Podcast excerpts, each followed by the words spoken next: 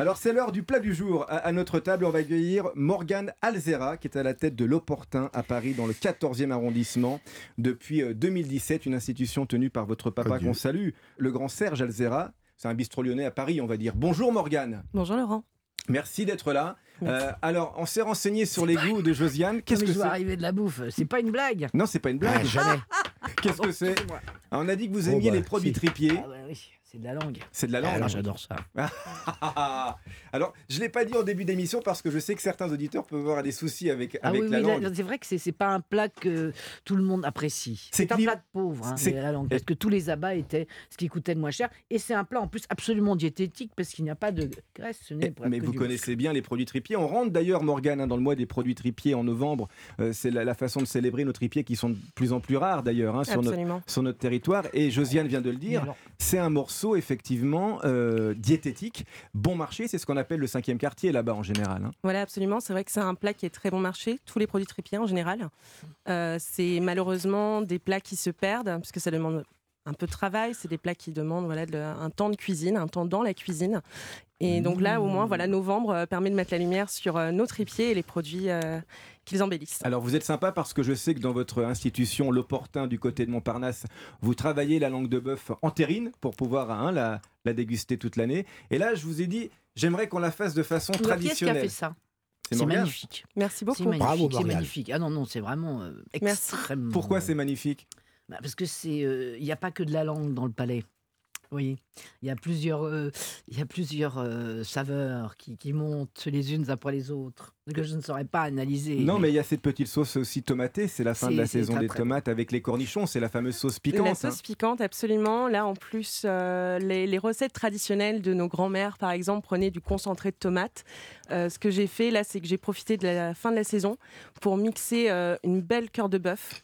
Euh, que j'ai ensuite fait réduire et c'est euh, c'est le petit secret euh, Eh ben de voilà. cette sauce piquante. Je peux vous avouer un truc Olivier Pouge. J'étais un traumatisé de la langue de bœuf à l'école. Je n'ai pas mangé de langue de bœuf depuis 25 ans. Et Je là, la mange là, elle est vraiment délicieuse. Elle a tombé. Mais, mais Et on en parlait problème. avec Emmanuel. C'est tout le ça problème ne des souffre pas la médiocrité. C'est que c'est ça. Les abats, en fait, comme vous dites, il y a un savoir-faire, ça ne souffre pas la médiocrité. Pourquoi les gens n'aiment pas? C'est pas tellement parce que on leur parle de langue, c'est que généralement, le savoir-faire n'y est pas. Alors à la cantine, bien sûr, mais pas seulement. Et que quand c'est raté, c'est bien raté. Une omelette ratée, tu vas encore pouvoir la becter. Un abat, c'est pas possible. En revanche, quand c'est bien fait, C'est bah, magnifique. là-bas, Ah, c'est délicieux. prends des hauteurs. Vos, vos- vos parents faisaient des abats dans, dans votre euh, bistrot? j'ai pas la langue de bœuf, je pense. Mais c'était un, petit restaurant vraiment euh, très modeste, donc c'était pas non plus des plats très élaborés. Euh, des rognons. Je me Ah, souviens de ma mère faisant des rognons. Sauce Alors, j'ai- moutarde? Ouais, euh, ouais, et je me souviens plus. Là, je, la- je la vois le faire. Et moi, je suis incapable. Et les rognons, je sais qu'après la va- vache folle, toutes les triperies ont fermé. Donc, ce qui fait que les gens ont perdu le goût des abats. Exactement. Et, Et quand j'étais môme, quand j'avais 7-8 ans, j'accompagnais ma mère au, au, au hall, donc les vrais, avant qu'ils Le- ferment. Ah, le bâtard. ventre de Paris. Le ventre de Paris, et c'est vrai que pour entrer au pavillon de la triperie, ma mère avait beaucoup de mal parce que ça sentait très fort. On, m'a- on pataugeait dans le sang, carrément. C'était pas, Ah non, non. c'était pas très. C'est vrai que c'est pas vegan, hein, comme dirait Non. Armel dans votre, Ah, mais il avait quasiment pièce. pas changé le pavillon Balcar depuis euh, Zola et le ventre de Paris. hein. Les pages qu'il raconte, c'était ça en 72 jusqu'à la fermeture. quoi. Et, et ce qui est magnifique avec les, les produits tripiers, c'est qu'il y a une partie de produits tripiers rouges, il y a les produits tripiers blancs aussi qui ont été échaudés, par exemple, comme le gras double, comme les, les pieds de porc. Ce sont tous les morceaux qui ne sont pas rattachés à la carcasse, les produits tripiers. Et Josiane le disait, ce sont des produits abordables. On est en moyenne à 10 Mm. euros le kilo sur les, les produits tripiers. Euh, Vous confirmez, Morgane? Oui, absolument. Et c'est vrai, j'entendais Josiane parler des rognons. Nous, c'est un produit qu'on adore travailler. Et c'est vrai qu'on a une clientèle vraiment de tout âge. Euh, je peux avoir des, des jeunes d'une vingtaine d'années, euh, des plus âgés, qui viennent manger le rognon. Ça rappelle les produits euh, que nous faisaient nos grands-mères euh, le dimanche midi euh, au repas de famille. Quel est le secret de la cuisson? Alors la langue, tout le secret dans ce produit-là, qui est très font- simple à cuisiner en la soi, c'est de le Elles faire font. tremper. Il faut bien faire tremper la langue Avant dans la une, faire eau, cuire. dans une eau claire avant de la, la faire cuire la D'accord. veille. C'est l'idéal, Ah oui, comme ah ça oui. vous la laissez Mmh, tranquillement Toute la euh, nuit, dans pendant l'eau que vous la êtes au nuit. théâtre, oui. pendant que vous êtes sur scène aux nouveautés, la langue, elle trempe. Et après, c'est une cuisson, Ma on adore ça aussi. Je lui ai transmis euh, Marie-Lou de Marilou adore les abats. Ah, ça c'est bien, une belle transmission. Et après, c'est cuit comment? C'est Et après, c'est oublié dans un bouillon euh, à base Poché. euh, poché pendant minimum 2h30. Ça permet à la langue d'être vraiment très fondante.